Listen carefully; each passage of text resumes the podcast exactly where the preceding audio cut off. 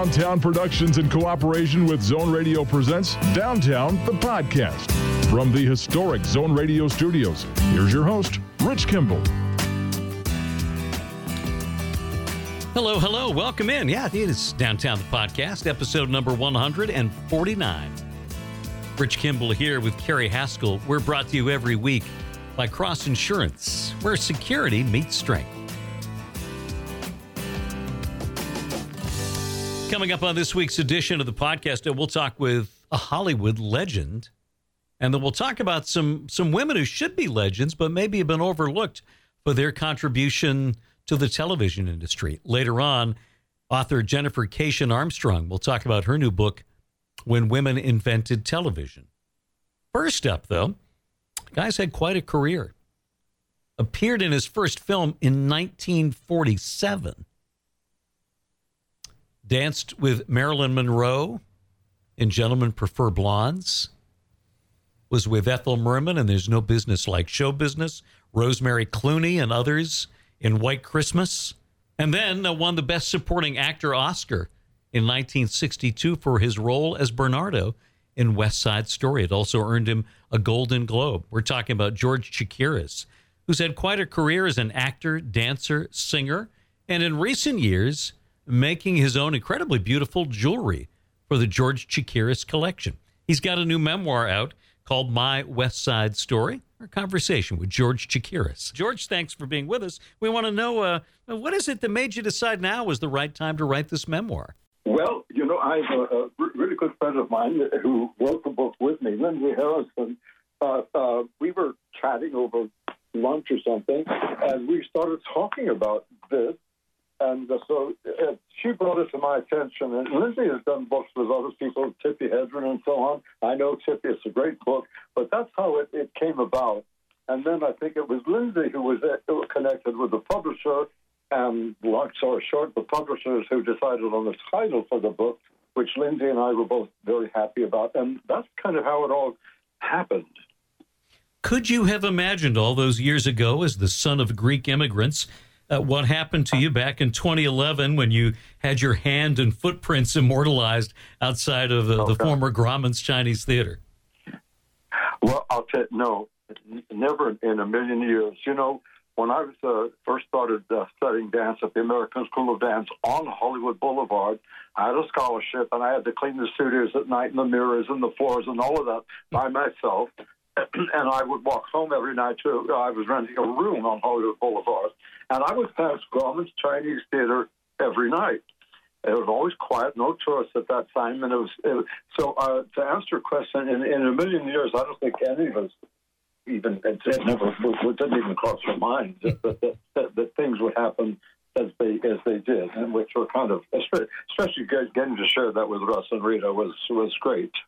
Now, you were a veteran of a number of films uh, for more than a decade before West Side Story. Was that Song of Love? Was that your first film?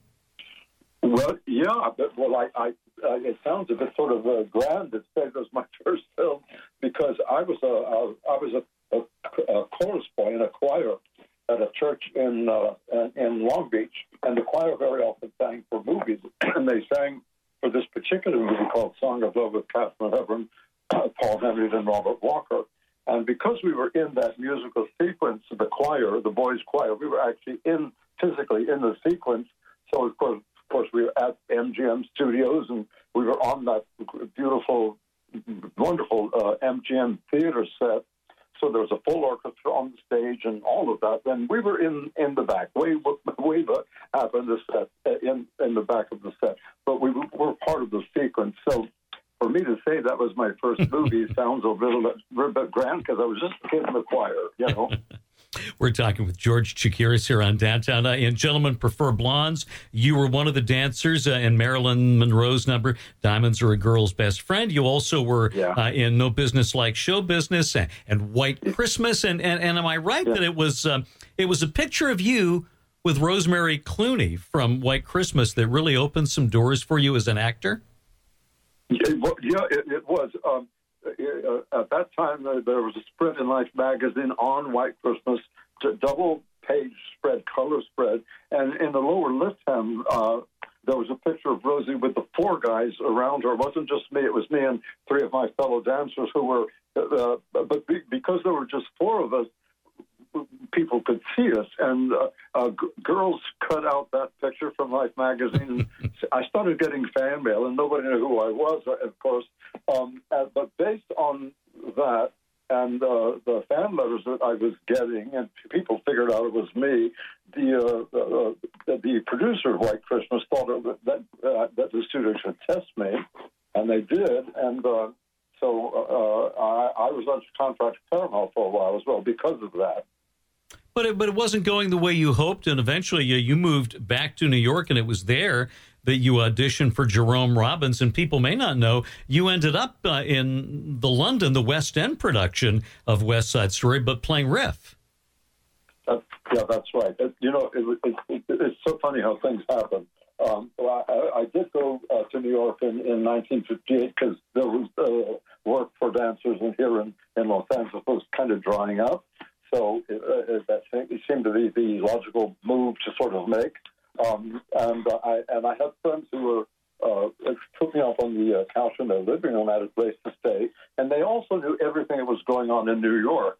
And they're, they're the ones who alerted me to the fact that West Side was just coming up to its one year anniversary in the theater in New York, and also they were forming a, a London company, uh, auditioning people. So I uh, I first read for Jerome Robbins for the role of Bernardo for that for that for the London company, and uh, after I read for Bernardo, he then asked me to look at the role of Riff, and I did that. And then he uh, Riff in the in the theater production sings cool. Uh, so they, I, I had to learn cool and go back and audition for Jerry again. So I auditioned, I auditioned three different times. Uh, uh, initially as Bernardo, and then as Riff, and then um, on my birthday, September 16, 1958, Ruth Mitchell, who was the stage manager for West Side Story at the theater, at the Winter Garden Theater in New York, called and told me that I, uh, they were casting me as as Riff in the London company. And that same day, I had seven checks from my California unemployment, thirty-five dollars each. so, so it was it was a great day. That's a, a memorable twenty-fourth birthday. Uh, yes, exactly. It really was memorable. I, I remember it like it just happened, you know, yes.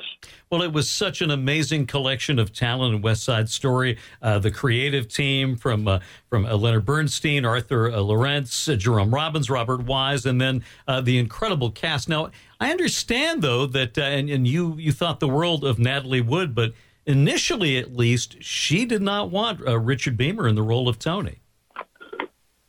Well, you know, I, I, I heard all kinds of things. Just uh, I, I never knew anything factually, but uh, the word was uh, out that uh, Natalie wanted either Warren Beatty or or, uh, or her husband to to play that role, and um, she kind of tried to make that happen. Of course, it didn't happen. Um, and uh, but I, uh, from what I heard, just like you're hearing it too, uh, I, I, I can't, I don't have a fact uh, to help me, but I, we all understood it because we heard it so often that she did. She did want uh, uh, Robert Wagner or Warren Beatty for that role rather than Richard Beymer. But of course, that didn't happen, and, and Richard uh, Estate was there. Uh, your dear friend Rita Moreno has talked about how the film broke so many rules. And, and it's incredible 60 years later to look back at it. it it's still just uh, sparkles. It's so original, and no one has been able to copy it since. Even as she has pointed out, even down to the costumes that the members of the gangs were wearing. Well, you know, um, I, the, the, costume designer for, for West Side Story and for a lot of other beautiful uh, stage productions and movies was Irene Sharaff. Uh, Irene Sharaff always uh, designed every whatever she did, but uh, specifically for West Story, she designed for character. And um, I, one of the things I remember in terms of what I wore in in, in the film, uh, one day I was walking down the street to the soundstage to uh, get ready for work, and I was wearing the, the black suit with that, that purple shirt. And uh, that day, walking to the set with uh, with that black suit, purple shirt, it suddenly hit me how wonderful that suit and that the color of that shirt felt, and it really helped me to be Bernardo, and that's what Irene Sharaff did with costume. She she designed for character and helped everybody, uh, and that's very important for anybody in any movie role or any stage role. Uh, uh what you wear is is, is very important. But uh, again, Irene Sharaff designed everything for character, and uh, so everything looked the way it was supposed to look and still be interesting. Now, I understand that the production team wasn't completely sure about shooting on location, but is it true that the first th- scene that you shot was the one that convinced them this was the way to go? Uh, yeah, you know, from what I understand, you know, the the uh, the prologue in in the theater. Because uh, I did the prologue in, uh, as written in the London company, the, the, the prologue in the theater version, uh, staged by Jerry Robbins, is really very beautiful. And my understanding was that Jerry really wanted to, to do the opening of the film that same way. And I guess it was Robert Wise who uh, talked him into do something, doing doing what they ultimately did, the, the location work in, in New York. Um, and once Jerry saw that, he absolutely agreed that that was the way to go, and so that's what happened. And it, that the prologue uh, on location in, in, New York is is such a beautiful way to start the, the film of, of West Side Story because you're really on the streets and it's real. And uh, a theater set would have been different. Uh, being on the street in on those real locations was a beautiful way to start that film. Now, uh, Russ Tamblyn had, had, had a quite a career as a child actor and a young actor before this, but hadn't done a lot of dance. I understand he had done he had done more tumbling, more gymnastics work, and so uh, did you help him out at all with that? And did they did they uh, revise some of the choreography to uh, work with the skills that he brought to the table? Well, they they absolutely did revise some of it in in the the dance at the gym and it's so wonderful. Uh, uh, uh, Russ gets to do some gymnastic moves in the dance at the gym, and it really uh, heatened the competition between the, the two sides, between the two gangs. And and uh, yeah, they absolutely made use of, of Russ's gymnastic ability, and it it also it helped him. It just was better for the movie, but ultimately wonderful him as as Riff as well. Russ is such a great guy, and you know, in Seven Brides for Seven Brothers, the same thing. They all had to, to do gymnastic uh, nice. you know, things. Yeah, but Russ and Russ could do that in his sleep. He was so good at it. So obviously, you knew the success the show had had on Broadway uh, and in London. So you had a pretty good idea this would be a hit. But could you have imagined that it would have legs like this? That 60 years later, we would still be talking about West Side Story. And, and what do you think is the secret to that magic? Well, uh, I, you know, first of all, no one ever imagined that. No one uh, uh certainly never even crossed anybody's mind. But I think the quote unquote magic is, is is the beauty of the story. You know, based on the uh, Shakespeare's Romeo and Juliet, uh, and uh, the uh, uh, it's and it's about you know between the two gangs and it's it's it, there's prejudice and and and prejudice has always been with us and still is and so so I think people when they see that and, and they feel that for the characters in the piece they we can all uh, associate with it we can understand that and I think one I think that's one of the aspects that keeps that story uh, alive and and uh, and we as an audience can feel it. Well, you went on after West Side Story to do a, a number of more films. Uh, you worked as a recording artist for a while, um, did a lot of TV work. I still uh, have very vivid memories of a, a couple of television performances, one being uh, a role that was very different for you, along with Chad Everett on, on Medical Center. Oh, God, uh, yeah, I, I, I, got to do three episodes of Medical Center. It was a great show. And Frank Glicksman, who was the producer of that show, was really nice to me. And also, one of the beauties of one of those episodes uh, uh, was directed by Vincent Sherman. Vincent Sherman was a, a, huge movie director at Warner Brothers and did some of the great stuff with Bette Davis. So the beauty of, of, uh, of Medical Center and some episodic television as well, that you got to work with people like Vincent Sherman, who also moved into television as well. So it was a, a, a, a you, you got to make work with some extraordinary people. And I also have uh, very fond memories, and I, I, think it must have been around 1967 or 68, a wonderful television version of Kismet with Jose Ferrer, uh, Anna Maria Alberghetti, uh-huh. and Barbara Eden. Yeah, uh, yeah. I I, I I loved Kismet, and the fact that I got to sing with Anna Maria, I got we got to sing uh, "Strangers in Par- Stranger in Paradise." Uh, uh, that show was uh, done in color, of course. I, have never gotten to see it in color, um, but uh, uh, it was a great experience. It was a, it's a beautiful show. Anna Maria was uh, incredible to work with, and Bob Mackie did great costumes, and Barbara Eden was so beautiful and so wonderful as in that show as well. But again, great people uh, uh, Jose Ferrer, Barbara, and Anna Maria Alberghetti, and, and Hans Conried. So mm. it, it, was it, a serendipitous kind of uh, uh, piece of work because, again, you, you were with such wonderful people. Now, was it your friendship with Shirley Jones that led to you appearing in the final episode of The Partridge Family? Well, it wasn't because of my friendship. I, I mean, I had a friendship with Shirley for uh, for before that, um, we had the same uh, representation uh, a, long time ago, and that's how I first met Shirley and Jack Cassidy, her husband. I knew the boys when they were really six months old, really kids. um, so I've known Shirley for a, a long time, and she's you know, I, I sound like a broken record. I'm always talking about how nice people are. It sounds kind of boring to say that, but it's true. Shirley is another one of those really great people. You know, we were managed by a woman called Ruth Ahrens, and Ruth Ruth, one of the ways that Ruth, uh, in talking about Shirley, she said she she's Miss Wagon Train. I always I always love that description because Shirley, she uh, her strength is being able to uh, take uh, deal with whatever is going on in her life in, in a in a rational, comfortable, easy way. You know, she's again. I thought Miss Wagon Train was a great way to describe her one way, but again, she's just she's she's she's just a lovely person. She's just great.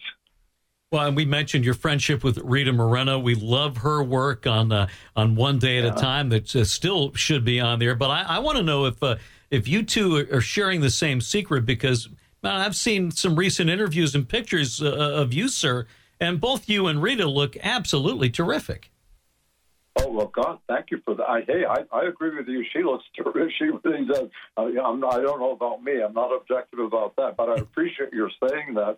You know, I, I think uh, uh, dancers, people who have, have a, a mm. strong mm. dancing background, and most dancers that I know, in, in uh, we we all keep in touch with the dancers from West Side, so we're we're like a family. So we all see each other whenever we can. But dancers in general, I think I think it's a frame of mind. They're they're young in spirits, kind of a way, um, and and they also have a great sense of humor.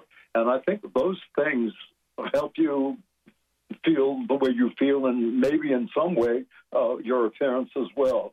But I, I again, most dancers uh, that I've known over the years, and I, uh, I, um, I, I, um, listen to me stuttering here like a fool. um, look, are, are just physically and mentally and in their hearts kind of young people, you know.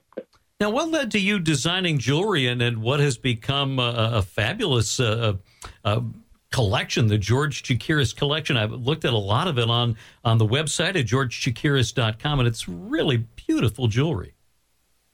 God, thank you so much. You know, that, that started as, a, a hobby a, a long time ago, 20 years. I've lost track of time. Um, and I, I, I just I love, fell in love with, with uh, creating something, making something, be having an artistic outlet, so to speak, uh, aside from show business. Um, and I, I, really appreciate what you said about my, my collection. Uh, I've made every piece in the collection is something I have made physically myself. And once we have a piece uh, that we, we like, we can then make a mold and, and, and make more pieces. But um, so again, it started as a hobby, and I got familiar with the jewelry district downtown Los Angeles, and and then I uh, uh serendipitously I, I met a, a, distributor from from Japan, and he's he's been distributing my things in Japan ever since at a great department store. The, God, the department stores in Japan are just amazing. But I, so I've been selling jewelry uh, in Japan uh, and uh, here in the states uh, on my website. So it's uh, and I've really one of the beautiful things about about making jewelry is once you've gone through the process of, of creating it physically, uh, whether you do it by with a, a mold or wax or however you create the piece, once the piece is created, one of the beauties of it to me is, is I can hold it in my hand. Mm. I can I can hold it, and there's, there's something really gratifying about that. The website is georgechakiris.com. George's book is out now, My West Side Story, and some wonderful stories and memories from a, remarkable career and a remarkable life as well. Uh, George, we appreciate you making time for us this afternoon. Thank you so much for being with us, and we wish you a continued good health and success. Thank you so much. I, I really appreciate talking to you. Thank you for your really nice questions, and I, I wish you all, all, the best as well. Man, oh man, the stories there. We could have gone on and on with uh, George Chakiris. It's you know, in in the moment, you're just having a conversation with with a very nice man, but then you step back and think, this is a guy who did two movies with Marilyn Monroe, yeah. Know, who worked with you know, Natalie Wood, and then as we talked about Rita Moreno, and there's so many legends along the way, and he's one himself. Absolutely, and it, it man, still so sharp. Sixty years after that movie yeah. came out, and the recollections he has of working with those absolute icons. Yeah. Uh, it's always great to hear those types of stories. That was a lot of fun. And I don't think Georgia mind us saying he's 86 years old. And I mm. wouldn't lie to the man. He looks great and sounds obviously great too. And but I think he's right about dancers. The dancers seem to have that. Once you are a dancer, you're a dancer for life, mm. and there's a lot to be said about that type of movement yeah. for keeping you healthy, both physically and mentally. Well, that was fun stuff. George Chakiris here on Downtown. When we return after this word from Cross Insurance, We'll look back at four women who were instrumental in shaping the television industry. Author Jennifer Keishin Armstrong up next on Downtown. Since its founding in 1954, Cross Insurance has grown from a small family owned agency that started in Bangor, Maine, into one of the largest super regional insurance agencies in New England. With a network of offices throughout New England, Cross Insurance works with top carriers to provide maximum value to you, your family, and your business. We are proud to be the official insurance broker of the New England Patriots and would welcome the chance to provide security for your team. For more information, visit crossinsurance.com. Cross Insurance, where security meets strength. Thank you for being a friend. Travel down the road and back again. Your heart is true. You're a pal and a confidant. Uh, no, we're not going to be. Uh, talking about reruns of the Golden Girls, but we'll talk about one of the Golden Girls. You think you know the Betty White story, but you may not know the whole story that she was one of the pioneers of the television industry, being one of the first women to have complete control, creative control over her own television show. And Betty White is one of four women profiled in a terrific new book from Jennifer Keishin Armstrong. Now, Jennifer has uh, been with us many times. She wrote the book Mary and Lou and Rhoda and Ted about the making of the Mary Tyler Moore Show, Sex in the City and Us, and Seinfeldia on the continuing allure and attraction of Seinfeld. Her new book is entitled When Women Invented Television, and it's a look at four remarkable women who were there at the beginning of the TV industry. Here's Jennifer Keishin Armstrong on Downtown. Jennifer, thanks for joining us again. Thank you for having me. Well, you have written uh, so much and so well about uh, television and, and, some pretty important women in the industry. But uh, how fun was it for you to go back and, and research uh, and learn even more about these women who were there really at the genesis of the industry?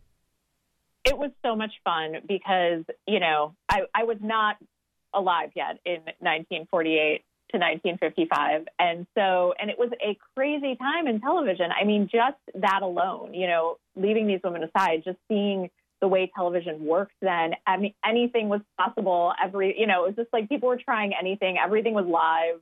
It, it's just such a wacky time to be looking back on. And it was a time of transition, too. And so many of the people who would be the first stars of television, had transitioned over from radio, and, and some of the women you wrote about also uh, had that experience that uh, radio was the bridge to television.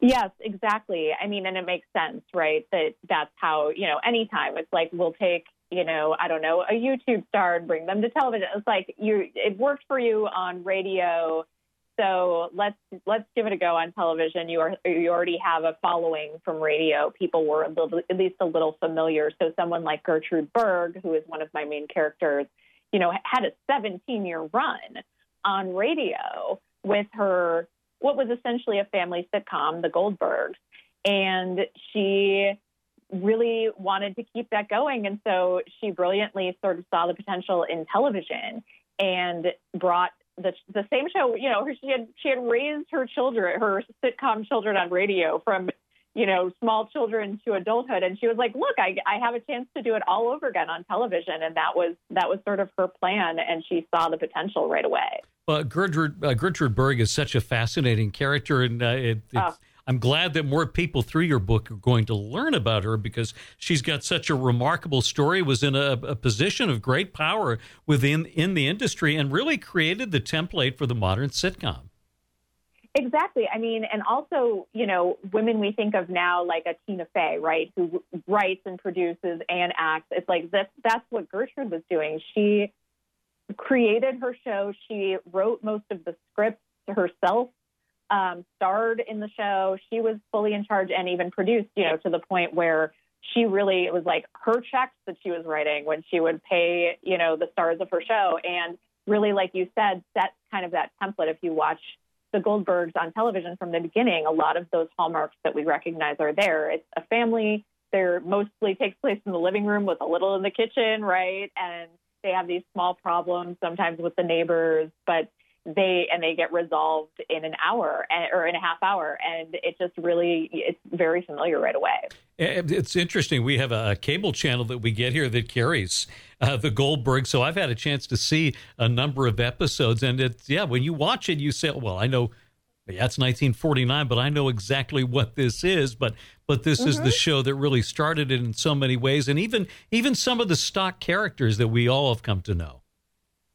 Yeah, that's really true. One of my favorites uh, from that show is Uncle David, who I really would call her sidekick, essentially, right? Because Right. she has a husband on the show, but Uncle David can be home with her all day. She is a housewife, and you know he often wears an apron and is helping her in the kitchen, and is kind of you know a little bit sort of put upon.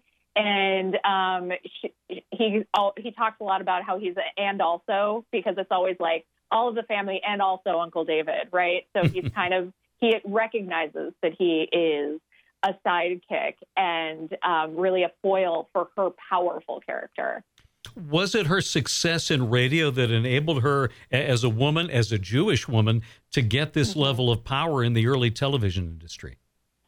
No doubt about that. There's no way this happens under any other circumstances. In fact, she still didn't have as much power as, as one might have thought. She took it to all of the networks at the time and was turned down on one whole round, you know, and then um, basically kind of marched into the office of William Paley, who was in charge of CBS, both radio and television, and said something to the effect of, Look, I got you through the depression on the radio, you know, and I think you should give me a television show. And kind of all but demanded that. And he eventually, that was when he gave in and said, okay, you know what? You're right. Why not? Let's give it a chance.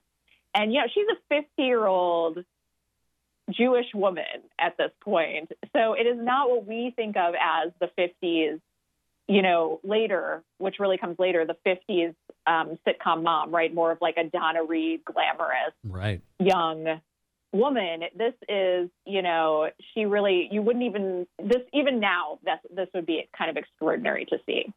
We're talking with Jennifer Keishin Armstrong about her new book, When Women Invented Television. One of the through lines in the stories of the women that you write about are the challenges that they faced uh, because of their gender, uh, sometimes because of their uh, their religion and sometimes because of their political beliefs. And uh, Gertrude Berg, like so many, got pulled into what was going on with the Red Scare of the late 40s and early 50s. And, and the man who played her husband on the show, Philip Loeb, uh, in many ways uh, bore the brunt of the accusations that were made to try and spare her from some of that collateral damage. Yeah, it's a really sad story because she was really, the show was just incredibly popular. Philip himself was popular. You know, he was like voted something like America's favorite father by the Boy Scouts of America. You know, they were really, they were the first show that was so successful on TV that went back to radio.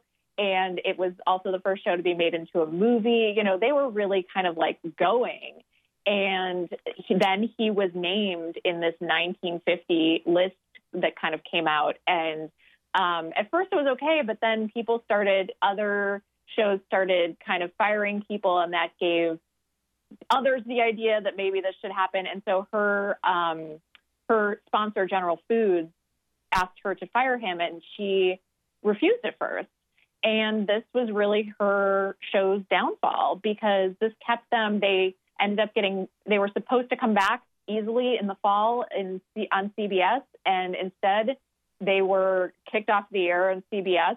Probably, you know, CBS didn't say it was because of this, but you know, suddenly they couldn't find a time slot, kind of thing, and um, they kept, you know, she kept negotiating behind the scenes to try to get the show back on the air, and it just wasn't happening. So it was off the air for a while. It eventually came back on NBC a season or two later, but you can see how that, you know, you can't just do that, especially at that time when people had to really be in front of their televisions at a specific time watching a specific channel to see their show. It's like, so, you know, it just lost complete momentum there and they brought it back. She eventually had to fire Philip Loeb. It was the only way it was going to work. And um, she did it, she said, because she felt like, you know, she's got all of these, the rest of the, the cast and crew to worry about as well and she kept paying Philip Loeb. She had a deal with him to kind of keep keep him afloat. But it just that's I believe that this is why we do not know Gertrude mm. name the same way we know Lucille Ball's name. Yeah, and she she made guest appearances on other shows after the Goldbergs went off the air, but she never captured that level of fame and notoriety that she had uh, in the late 40s. Exactly, exactly. She was a, a regular on Burl, on Milton Berle, and people loved her. Like every time she was on, the crowd went wild. And I've watched some of those old episodes; they're very fun. And you know, it just they couldn't quite overcome the loss of the momentum, like I said, that they had really early on. She had the right idea getting in early, you know, like she could have been really like staked her claim, been there. In fact, one of my favorite heartbreaking facts is the fact that it was actually supposed to be that the Goldbergs and I Love Lucy was going to be paired together on CBS on mm. Monday night. So it was kind of be, going to be the first must see TV lineup, you know, and in a way, this was meant to be so that the Goldbergs could give Lucy a boost. And instead, the Goldbergs got yanked off the air. Lucy ran on Mondays anyway and became an instant, you know, iconic success. So it really shows you that could have boosted Gertrude's career as well and kept it going. Another one of the remarkable pioneers you write about is Irna Phillips, known as the Queen of the Soaps, and again, someone who pretty much invented a genre with uh, well, with shows like The Guiding Light, As the World Turns, uh, the first real television serial, These Are My Children, Another World, and and on and on. Yeah, she was she was really remarkable. She was a real kind of like, you know, I think of her as like the Shonda Rhimes of her day. You know, it's like she had this empire and she she created daytime soaps originally for radio. She was asked by her boss to create something that women would like, and that's what she did. And she really built on that and brought eventually, as you said, the her big breakthrough success on television was Guiding Light, bringing it directly, interestingly, I think, from radio to television seamlessly. Like they just kept the same exact stories going and brought it right along to television and had those actors on and simulcast a radio version and a TV version for a while. And you know that ran until recently. It's like this hmm. incre- you know incredible success, and she mentored so many others. Plus, she really did invent this genre. Everything from the organ cues that we still kind of think of as the hallmark of soaps, even if they still don't do it. Those dramatic pauses where they all look at each other after saying something big. And even the cliffhanger was something, I mean, surely we knew about suspense before her, but you know, she really helped to pioneer this idea of like the way you keep people coming back every day is to end on a note where they have to know what happens next. And for people who grew up uh, in the 80s or 90s uh, when when the daytime serials were in their decline, uh, they don't I don't think they know and appreciate how important those shows were to the success of television in the early days when you didn't have syndication. So local stations really had very little to air during the daytime hours unless they had someone in house who could pr- produce some sort of local show. So they relied on those soaps to fill up the program day.